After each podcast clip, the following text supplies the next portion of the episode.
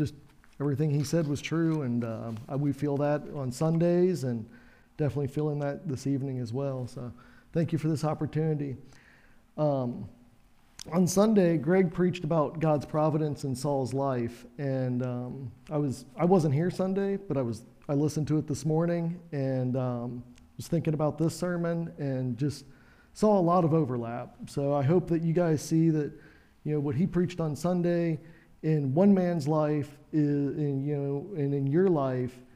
What we're going to look at is that on a big scale, on a cosmic scale. Um, we're going to look at God's remedy for the fall uh, as well as the sin and curse that resulted from it. Um, we're going to look at Genesis 3, uh, specifically what God says to the serpent. And then we're going to look at a lot of other scripture to see how we should interpret what was said to the serpent. Um, because we're going to use a lot of scripture, I want to make sure that we all um, understand what the Bible is. So we're going to make a couple of affirmations up front here.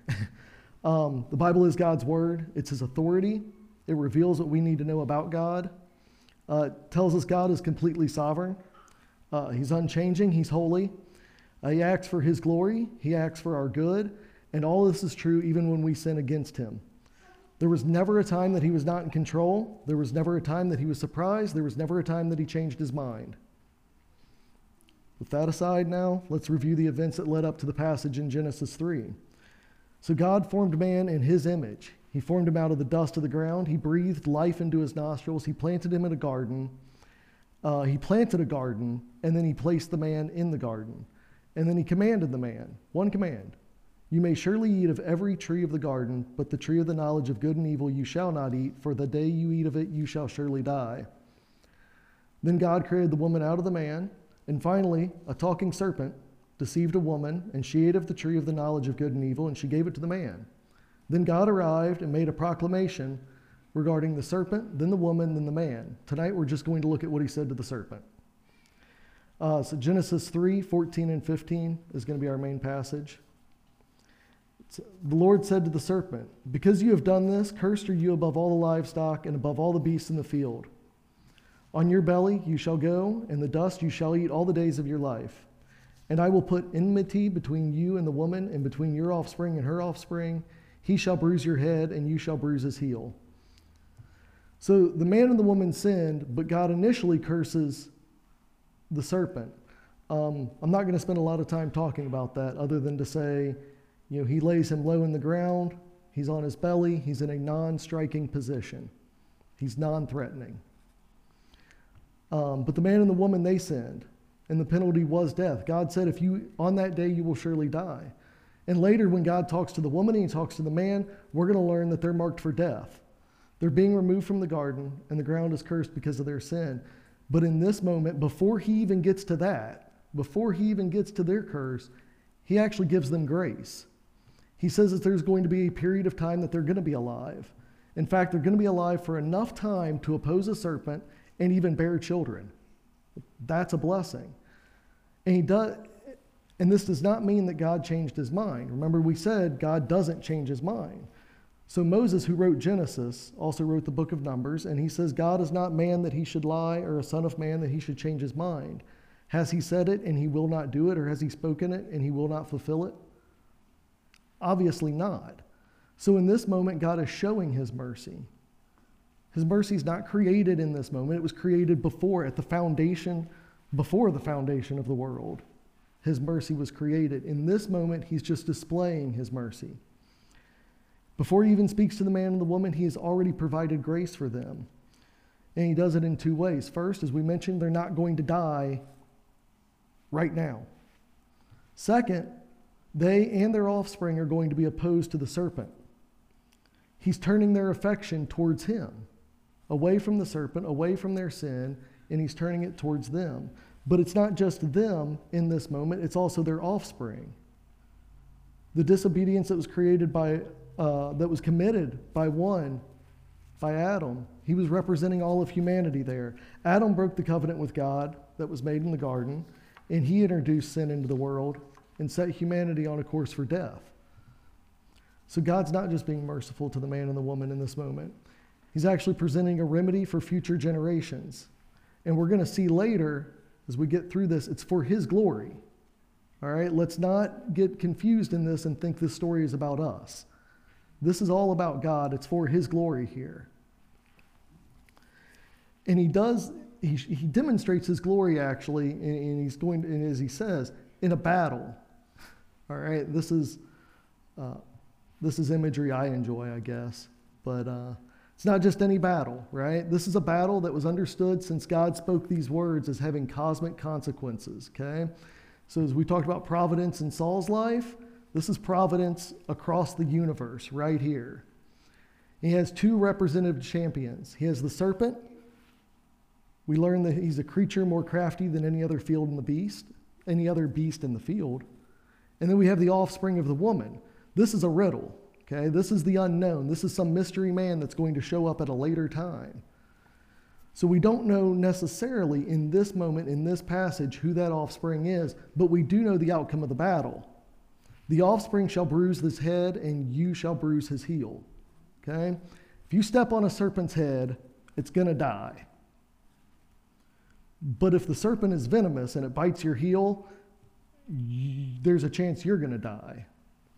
Um, so, what we know is the offspring will defeat the snake. He's going to rescue humanity but we don't know at what cost. This is the big question that's presented in, in Genesis. We know the outcome, we don't know the cost. And so, this is where we're going to spend our time. We're going to identify the two champions. Then, we're going to describe the battle and the victory. And finally, we're going to consider our place in the story. So, first, we're going to look at the serpent. We see his offspring actually all throughout Scripture. You know, starting at Genesis 4, Cain kills his brother in anger.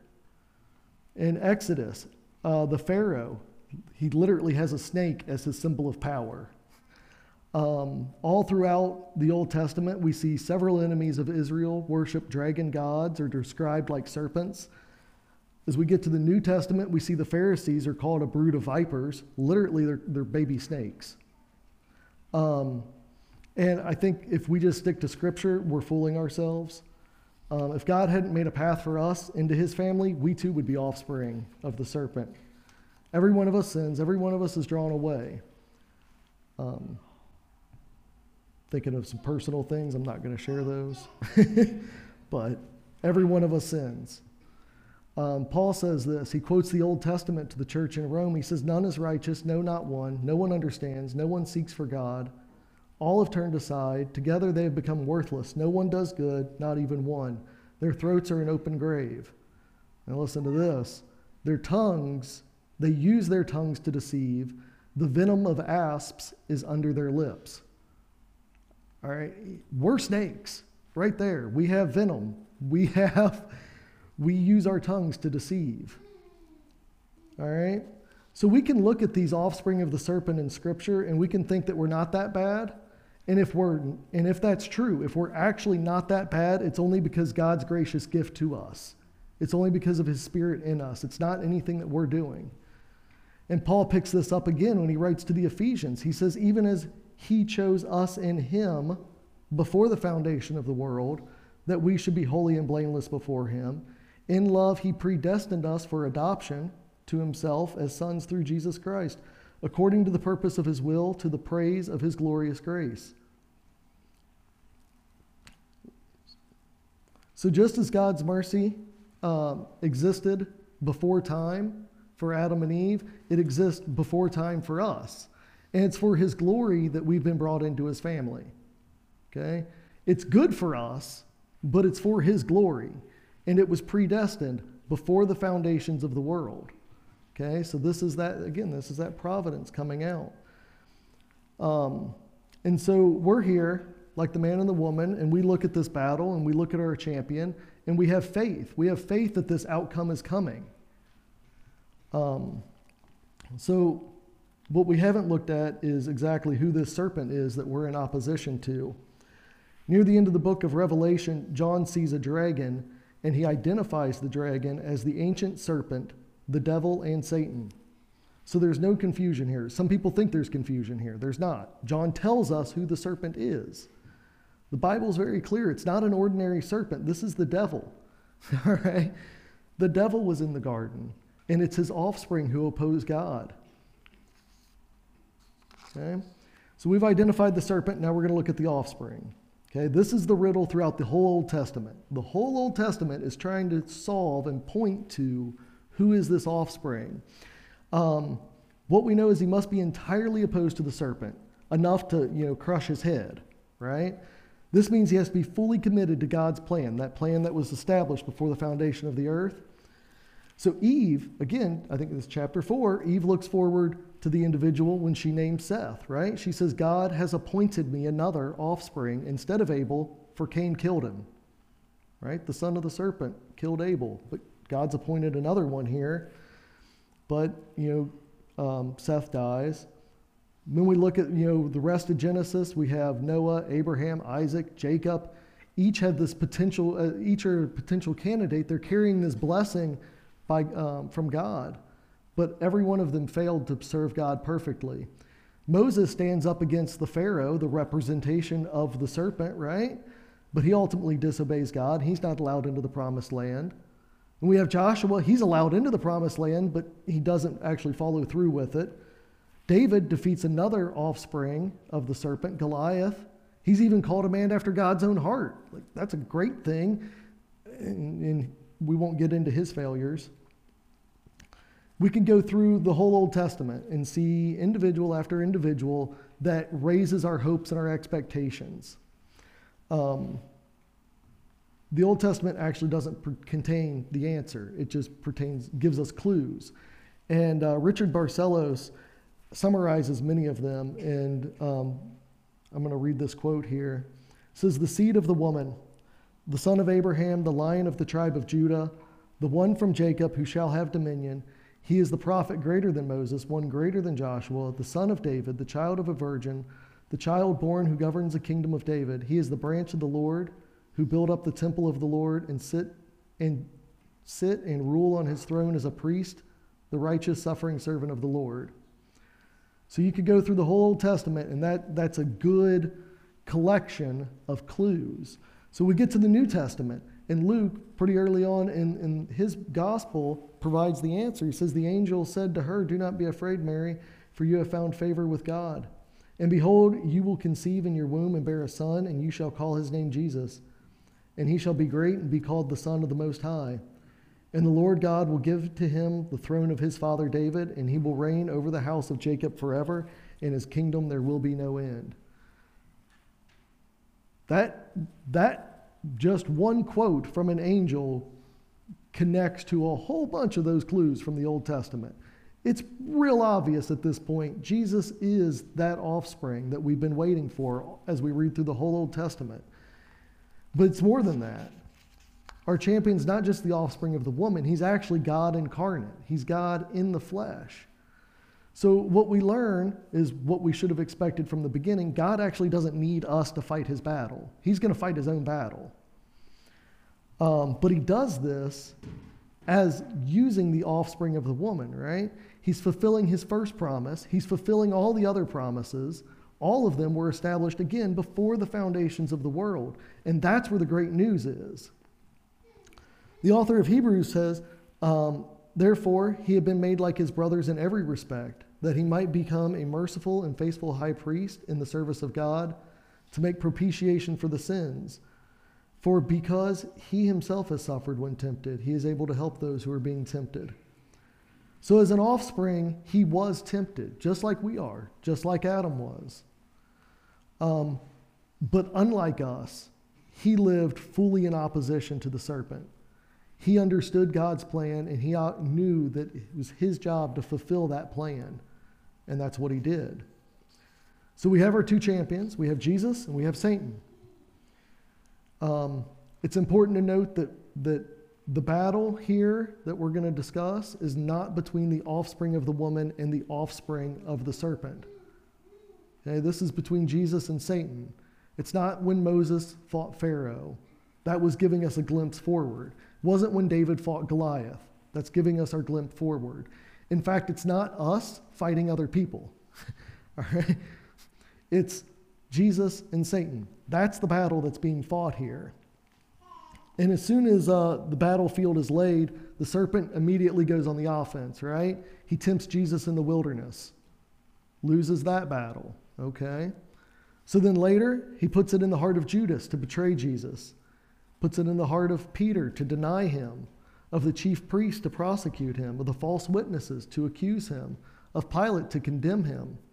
All right, the aim of all of this was to destroy the Savior, going to put him to death as a criminal. But Satan's not in control. As we said in the beginning, God's in control. This is all part of the plan. Um, in fact, just as the Old Testament told us who Jesus was, it also tells us, uh, it also describes this battle in detail. It tells us that he's going to suffer, and it begins in this one in the passage that we're looking at in Genesis. It actually says our champion would have his heel struck. Right? But the heel strike would be the ultimate victory for Jesus. So by his death, that's the fatal blow to the devil's kingdom. That's the wound to the head of the serpent. Paul tells the church in Rome that Jesus treads Satan under his people's feet. So it's through the church that Jesus is, is, is triumphing. John writes in Revelation, and the devil who deceived them was thrown into the lake of fire and sulfur where the beast and the false prophets were, and they will be tormented day and night forever and ever. Battle over, right? There's your victory. The devil's thrown into a lake of fire. Jesus reigns supreme. The snake no longer has venom. It's crawling on its belly. It's not striking. In fact, it's not even crawling on the belly anymore. I just said it's in the fire, right? It's over. It's done. John's revelation continues. He goes on. And this is like, it just gets better, right? Then I saw a new heaven and a new earth. For the first heaven and the first earth had passed away, and the sea was no more. And I saw a holy city, a new Jerusalem, coming down out of heaven from God, prepared as a bride adorned for her husband. And I heard a loud voice from the throne saying, Behold, the dwelling place of God is with man, and he will dwell with them, and they will be his people. And God himself will be with them as their God, and he will wipe away every tear from their eye, and death shall be no more. Neither shall there be mourning, nor crying, nor pain any more, for the former things have all passed away. Not like we have ultimate victory right here, right? In fact, I was always taught when I was little, you know, oh, we're, you know, the resurrection is going to be going, we're going to go back to the garden. It's going to be as good as the garden. It's not going to be as good as the garden. This is better than the garden. We're not going back to be tempted by Satan again. We're going to participate in the resurrection. We're going to dwell with God. We'll be his people, and God will be with us as our God in a way that's more than what we're experiencing right now. All right? But we have this moment right now. We have to wait in faith. And this is, I'm going to go back a little bit. We're going to look at the Old Testament again for just a minute. People in the Old Testament, they had to read clues, right? They had to look for this offspring, and they waited in faith. They waited for that offspring. They knew the serpent was going to be defeated, they knew the curse would be removed, but they didn't know when and they didn't know how. Um, but they trusted God. They anticipated the birth of the offspring. And today we can go back, we can look at these same scriptures, and we can see Jesus now. We don't, it's not a riddle, we have the answer. Uh, and we've been given a view into the future. We even know how the battle ends, right? We know the whole story. We, we have it, it's, it's in the Bible. But it's not here yet. We're waiting that day of final defeat. We know it's coming, but it's not here. Um, and so, you know, Christians, we still have suffering. Um, 2 Corinthians, Paul writes, But I'm afraid that as the serpent deceived Eve by his cunning, your thoughts will be led astray from a sincere and pure devotion to Christ. So, Christ, we are tempted by the devil. Um, Christians are cast into prison, they're persecuted, they're killed. Um, forget who said it. Somebody said this while they were praying. But um, Charles Spurgeon said it this in, this in itself is an encouragement. The sufferings of Christians is an encouragement. Um, Spurgeon says, Your suffering as a Christian is not brought upon you for your own sake. You all are partners with the great seed of the woman, and you all are confederates with Christ. You must not think the devil cares much about you. The battle is against Christ in you. And he goes on, why, if you were not in Christ, the devil would never trouble you. When you were without Christ in the world, you may have sinned as you like. Your relatives and workmates would not have been at all grieved with you, they would rather have joined in with you. But now the serpent seed hates Christ in you. This exalts your suffering the persecution to a position far above all common afflictions. So, because we've been brought into God's family, we are in opposition to the devil now. We have been given the Holy Spirit as a promise of this inheritance. The Holy Spirit is our sign that the battle has been won. The devil knows he's been defeated. I like this quote from Matthew Henry. He said, While the heel is bruised on earth, it is well the head is safe in heaven. The serpent is just biding his time, he's waiting his ultimate demise because Jesus, God in flesh, is our champion, and in him we've placed our faith. So, you know, I guess what's the call to action here, right? We live out of that faith. Resist the devil, rejoice in what God has done for you.